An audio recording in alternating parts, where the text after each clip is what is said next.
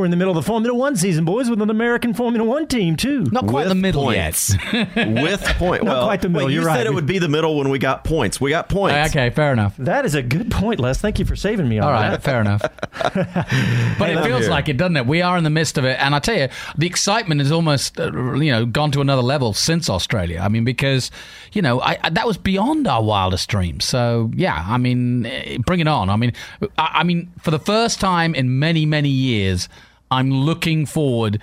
To events like Bahrain, which frankly don't really mean much to me because Bahrain's a long, long way. You know what I mean? It's not a classic. It's not. It's not a Monaco. It's not a Spa. Those are the big ones that I look forward to. But Bahrain now has got a, you know, a shiny side to it because we got some skin in the game.